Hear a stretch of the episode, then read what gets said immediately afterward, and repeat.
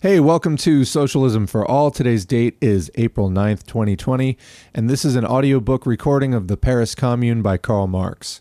Before we get into the audiobook, I'd like to ask you quickly if you could just hit the like button, share, subscribe, comment on this video. All of that interaction helps to boost this channel, helps more people to see our content. You can also follow us at facebook.com slash socialism for all or support us at patreon.com slash socialism for all for as little as a dollar a month. Every contribution helps, and the more patrons we get, the more additional content we can do. So let's get into the audiobook. This is the Paris Commune, an address by Karl Marx to the International Workingmen's Association from May 1871. And I'm reading from the PDF hosted at Marxists.org, the Marxists Internet Archive. And this PDF starts off with an editorial note, presumably from Marxists.org. The Paris Commune was composed by Karl Marx as an address to the General Council of the International and included in a book, The Civil War in France, with the aim of distributing to workers of all countries a clear understanding of the character and worldwide significance of the heroic struggle of the communards and their historical experience to learn from. The book was widely circulated by 1872. It was translated into several languages and published throughout Europe and the United States. The first address was delivered on July 23, 1870, five days after the beginning of the Franco Prussian War. The second address, delivered on September 9, 1870, gave a historical overview of the events a week after the army of Bonaparte was defeated. The third address, delivered on May 30, 1871, two days after the defeat of the Paris Commune, detailed the significance and the underlying causes of the first workers' government ever created. The Civil War in France was originally published by Marx as only the third address, only the first half of which is reproduced here. In 1891, on the 20th anniversary of the Paris Commune, Engels put together a new collection of the work. Engels decided to include the first two addresses that Marx made to the International. The address is included here because it can be regarded as an amendment to the manifesto, clarifying a number of issues related to the state based on the experience of the Commune. On the dawn of March 18, Paris arose to the thunderburst of Vive la Commune! What is the Commune, that sphinx so tantalizing to the bourgeois mind? The proletarians of Paris, said the Central Committee in its manifesto of March 18, amidst the failures and treasons of the ruling classes, have understood that the hour has struck for them to save the situation by taking into their own hands the direction of public affairs. They have understood that it is their imperious duty and their absolute right to render themselves masters of their own destinies by seizing upon the governmental power. But the working class cannot simply lay hold of the ready made state machinery and wield it for its own purposes. The centralized state power, with its ubiquitous organs of standing army, police, bureaucracy, clergy, and judicature, organs wrought after the plan of a systematic and hierarchic division of labor, originates from the days of absolute monarchy, serving nascent bourgeois society as a mighty weapon in its struggle against feudalism. Still, its development remained clogged by all manner of medieval rubbish seigneurial rights, local privileges, municipal and guild monopolies, and provincial constitutions. The gigantic boom of the French Revolution of the 18th century swept away all these relics of bygone times, thus clearing simultaneously the social soil of its last hindrances to the superstructure of the modern state edifice raised under the First Empire, itself the offspring of the coalition wars of old semi feudal Europe against modern France.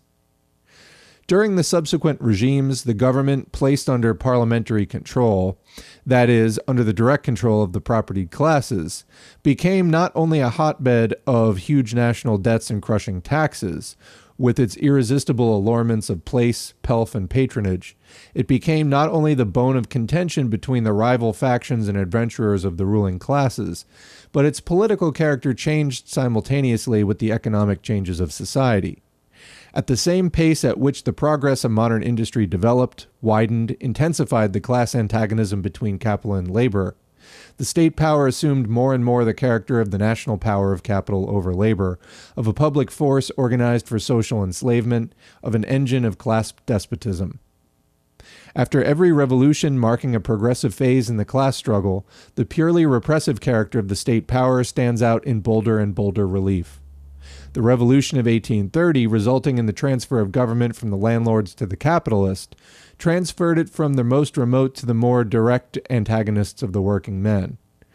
The bourgeois Republicans, who, in the name of the February Revolution, took the state power, used it for the June 1848 massacres in order to convince the working class that, quote, social republic means the republic entrusting their social subjection, and in order to convince the royalist bulk of the bourgeois and landlord class that they might safely leave the cares and emoluments of government to the bourgeois, quote, republicans.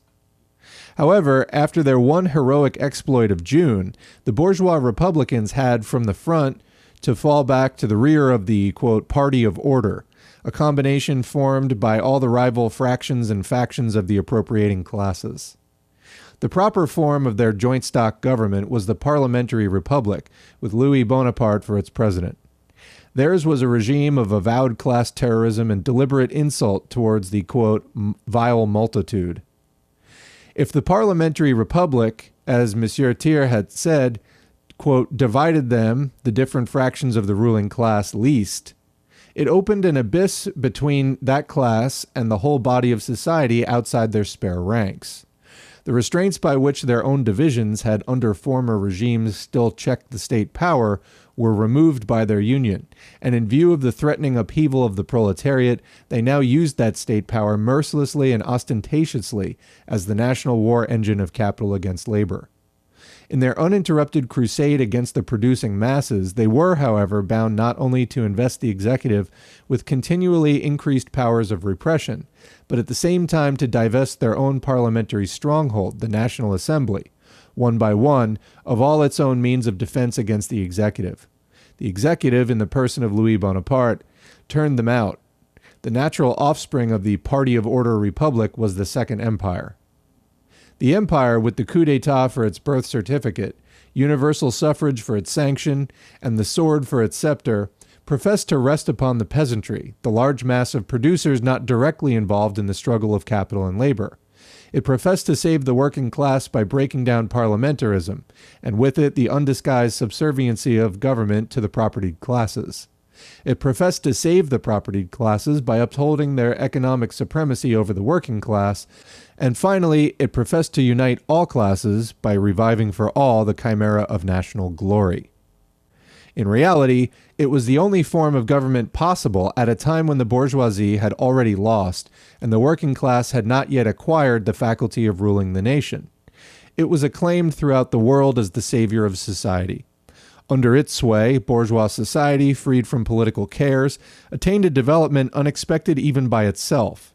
Its industry and commerce expanded to colossal dimensions, financial swindling celebrated cosmopolitan orgies, the misery of the masses was set off by a shameless display of gorgeous, meretricious, and debased luxury. The state power, apparently soaring high above society and the very hotbed of all its corruptions.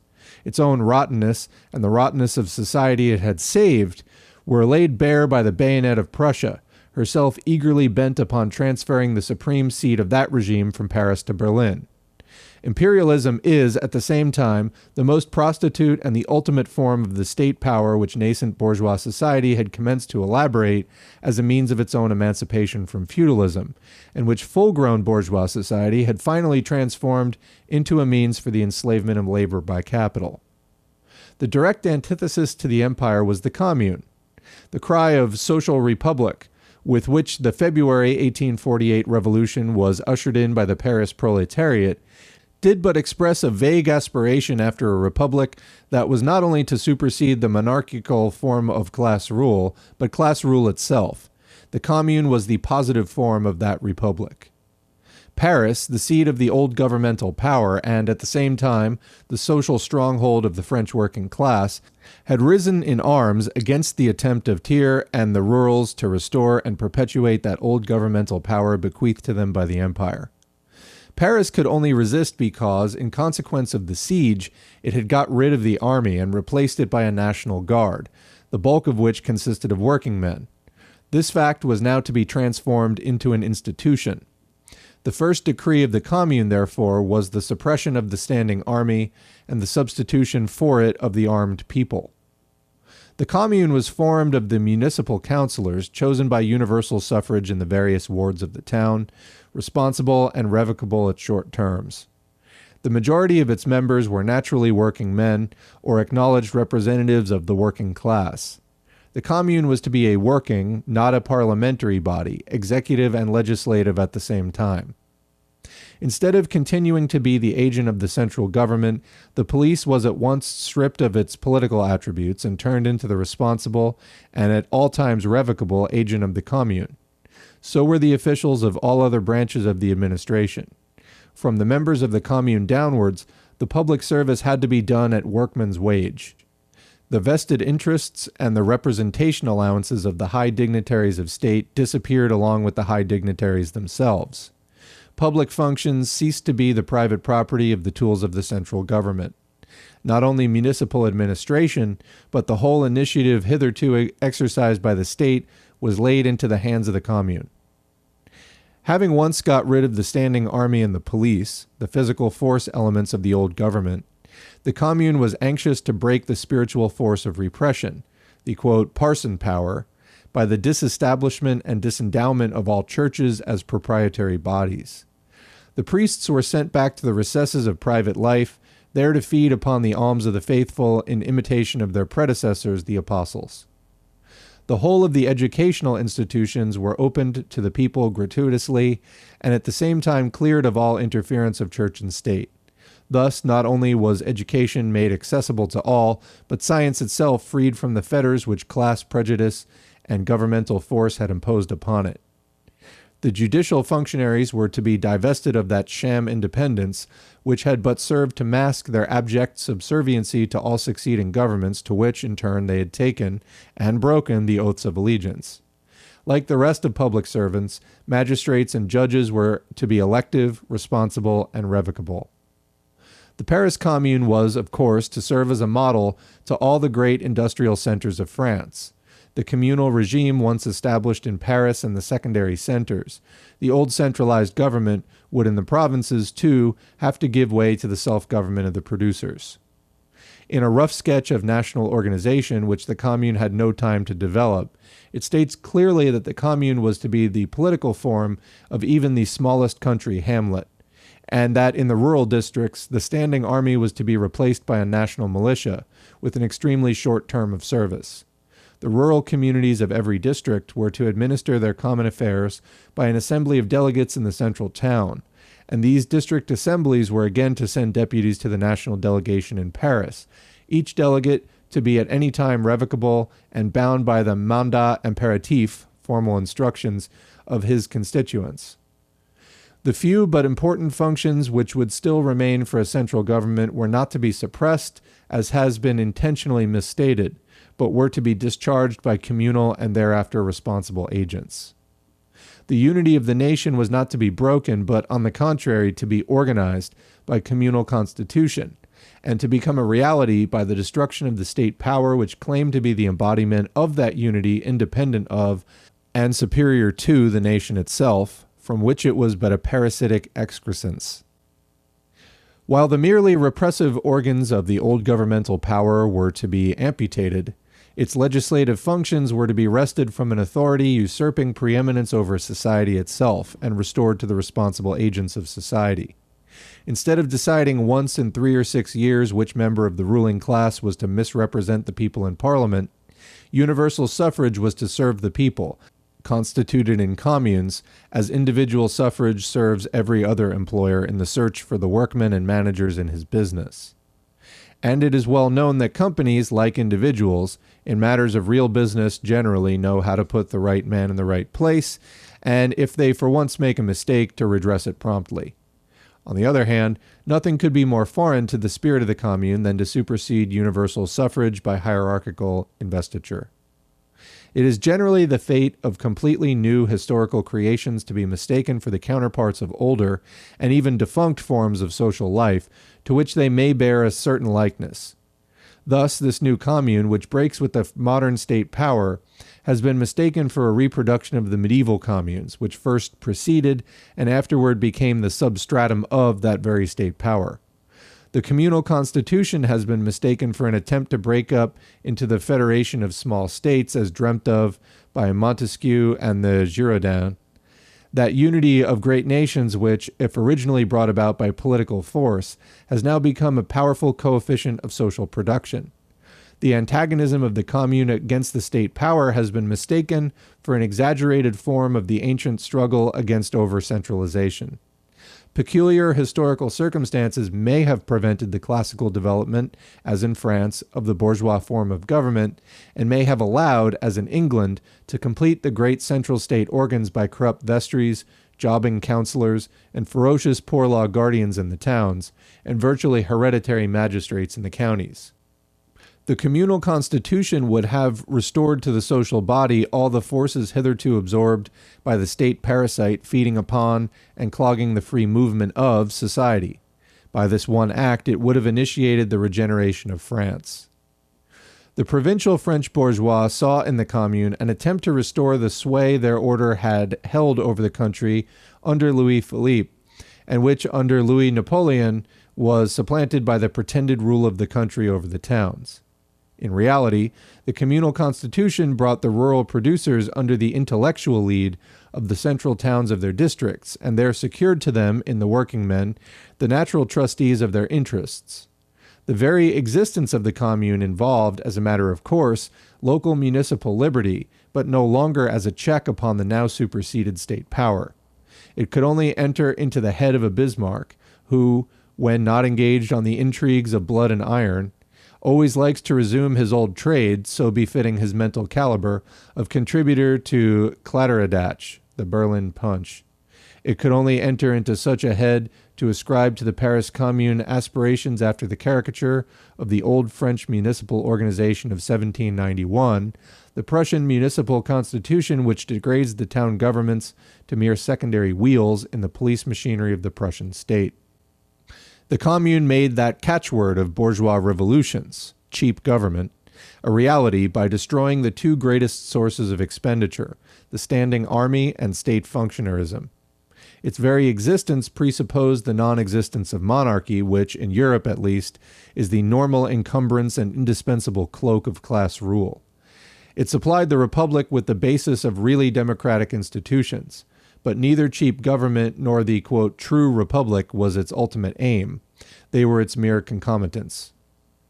The multiplicity of interpretations to which the Commune has been subjected, and the multiplicity of interests which construed it in their favor, show that it was a thoroughly expansive political form, while all the previous forms of government had been emphatically repressive. Its true secret was this it was essentially a working class government, the product of the struggle of the producing against the appropriating class, the political form at last discovered under which to work out the economic emancipation of labor. Except on this last condition, the communal constitution would have been an impossibility and a delusion. The political rule of the producer cannot coexist with the perpetuation of his social slavery. The commune was therefore to serve as a lever for uprooting the economical foundation upon which rests the existence of classes and therefore of class rule. With labor emancipated, every man becomes a working man and productive labor ceases to be a class attribute. It is a strange fact. In spite of all the tall talk and all the immense literature for the last 60 years about emancipation of labor, no sooner do the working men anywhere take the subject into their own hands with a will than uprises at once all the apologetic phraseology of the mouthpieces of present society with its two poles of capital and wage slavery. The landlord now is but the sleeping partner of the capitalist. As if the capitalist society was still in its purest state of virgin innocence, with its antagonisms still undeveloped, with its delusions still unexploded, with its prostitute realities not yet laid bare. The commune, they exclaim, intends to abolish property, the basis of all civilization. Yes, gentlemen, the commune intended to abolish that class property which makes the labor of the many the wealth of the few. It aimed at the expropriation of the expropriators. It wanted to make individual property a truth by transforming the means of production, land and capital, now chiefly the means of enslaving and exploiting labor, into mere instruments of free and associated labor. But this is communism, impossible communism. Why, those member of the ruling classes who are intelligent enough to perceive the impossibility of continuing the present system, and they are many, have become the obtrusive and full mouthed apostles of cooperative production. If cooperative production is not to remain a sham and a snare, if it is to supersede the capitalist system, if united cooperative societies are to regulate national production upon common plan, thus taking it under their own control and putting an end to the constant anarchy and periodic convulsions which are the fatality of capitalist production, what else, gentlemen, would it be but communism, possible communism? The working class did not expect miracles from the commune. They have no ready made utopias to introduce par décret du peuple, by the decree of the people. They know that in order to work out their own emancipation, and along with it that higher form to which present society is irresistibly tending by its own economical agencies, they will have to pass through long struggles, through a series of historic processes, transforming circumstances and men. They have no ideals to realize, but to set free the elements of the new society with which old collapsing bourgeois society itself is pregnant. In the full consciousness of their historic mission, and with the heroic resolve to act up to it, the working class can afford to smile at the coarse invective of the gentleman's gentleman with pen and inkhorn, and at the didactic patronage of well wishing bourgeois doctrinaires pouring forth their ignorant platitudes and sectarian crotchets in the oracular tone of scientific infallibility.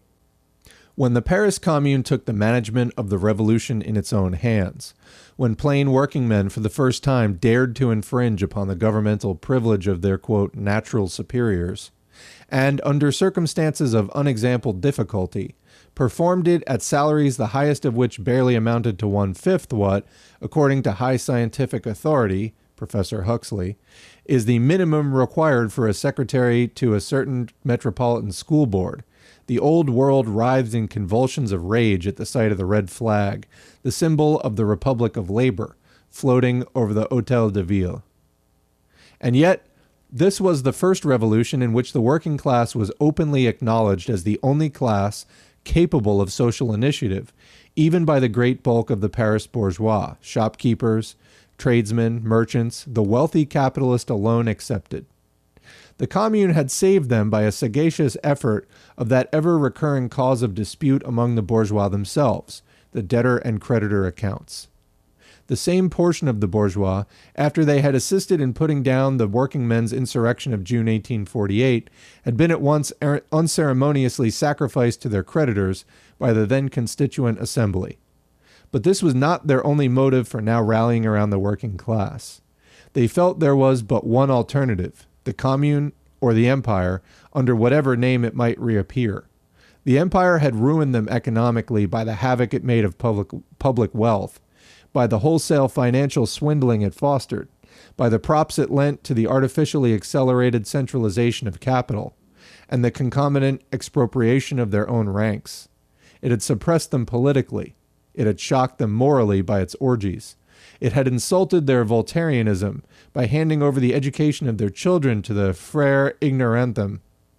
It had revolted their national feeling as Frenchmen by precipitating them headlong into a war, which left only one equivalent for the ruins it made the disappearance of the empire. In fact, after the exodus from Paris of the high Bonapartist and capitalist Bohème, the true bourgeois party of order came out in the shape of the Union Républicaine, enrolling themselves under the colors of the Commune and defending it against the wilful misconstructions of Thiers. Whether the gratitude of this great body of the bourgeois will stand against the present severe trial, time must show. The Commune was perfectly right in telling the peasants that its victory was their only hope. Of all the lies hatched at Versailles and re echoed by the glorious European penny a liner, one of the most tremendous was that the rurals represented the French peasantry. Think only of the love of the French peasant for the men to whom, after 1815, he had to pay the milliard indemnity. In the eyes of the French peasant, the very existence of a great landed proprietor is in itself an encroachment on his conquests of 1789.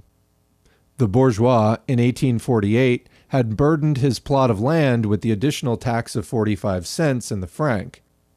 But then he did so in the name of the revolution, while now he had fomented a civil war against revolution, to shift on to the peasant's shoulders the chief load of the five milliards of indemnity to be paid to the Prussian. The Commune, on the other hand, in one of its first proclamations, declared that the true originators of the war would be made to pay its cost. The Commune would have delivered the peasant of the blood tax, would have given him a cheap government, transformed his present bloodsuckers, the notary, advocate, executor, and other judicial vampires, into salaried communal agents elected by and responsible to himself. It would have freed him of the tyranny of the garde champêtre, the gendarme, and the prefect, would have put enlightenment by the schoolmaster in the place of stultification by the priest. And the French peasant is, above all, a man of reckoning he would find it extremely reasonable that the pay of the priest, instead of being extorted by the tax gatherer, should only depend upon the spontaneous action of the parishioner's religious instinct. Such were the great immediate boons which the rule of the commune, and that rule alone, held out to the French peasantry.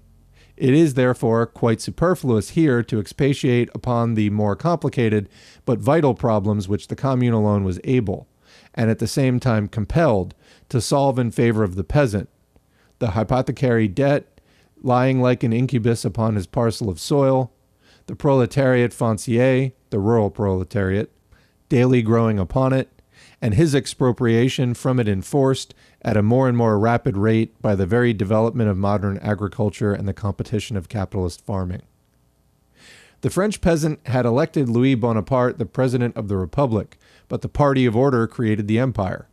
What the French peasant really wants, he commenced to show in 1849 and 1850 by opposing his mayor to the government's prefect, his schoolmaster to the government's priest, and himself to the government's gendarme.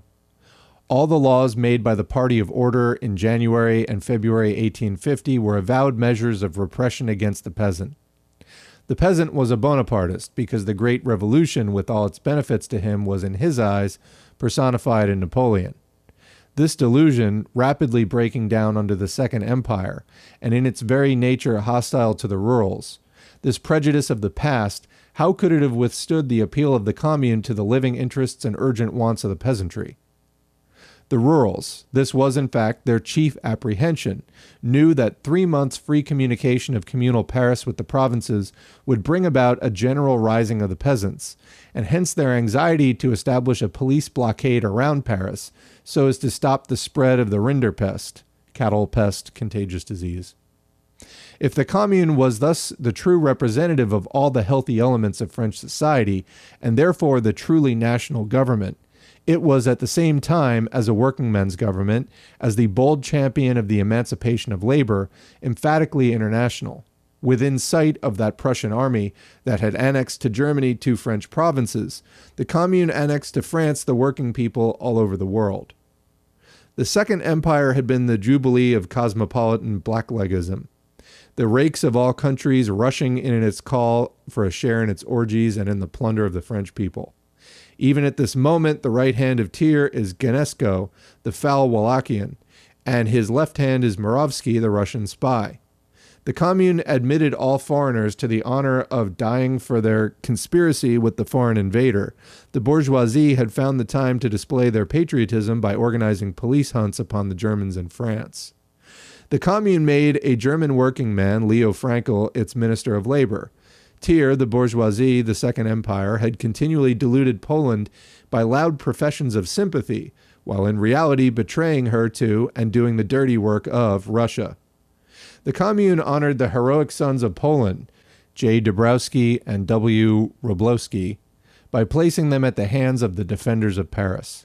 And to broadly mark the new era of history it was conscious of initiating, under the eyes of the conquering Prussians on one side and the Bonapartist army led by Bonapartist generals on the other, the Commune pulled down that colossal symbol of martial glory, the Vendôme column. The great social measure of the Commune was its own working existence. Its special measures could but betoken the tendency of a government of the people by the people. Such were the abolition of the night work of journeymen bakers, the prohibition, under penalty, of the employer's practice to reduce wages by levying upon their workpeople fines under manifold pretexts, a process in which the employer combines in his own person the parts of legislator, judge, and executor, and filches the money to boot. Another measure of this class was the surrender to associations of workmen, under reserve of compensation, of all closed workshops and factories, no matter whether the respective capitalists had absconded or preferred to strike work. The financial measures of the Commune, remarkable for their sagacity and moderation, could only be such as were compatible with the state of a besieged town. Considering the colossal robberies committed upon the city of Paris by the great financial companies and contractors, under the protection of Haussmann, the Commune would have had an incomparably better title to confiscate their property than Louis Napoleon had against the Orleans family.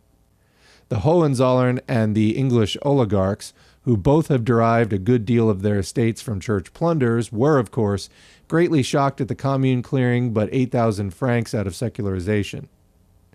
While the Versailles government, as soon as it had recovered some spirit and strength, used the most violent means against the Commune, while it put down the free expression of opinion all over France, even to the forbidding of meetings of delegates from the large towns, while it subjected Versailles and the rest of France to an espionage far surpassing that of the Second Empire, while it burned by its gendarme inquisitors all papers printed at Paris, and sifted all correspondence from and to Paris, while in the National Assembly, the most timid attempts to put in a word for Paris were howled down in a manner unknown even to the Chambre Introuvable of 1816, with the savage warfare of Versailles outside and its attempts at corruption and conspiracy inside Paris, would the Commune not have shamefully betrayed its trust by affecting to keep all the decencies and appearances of liberalism as in a time of profound peace?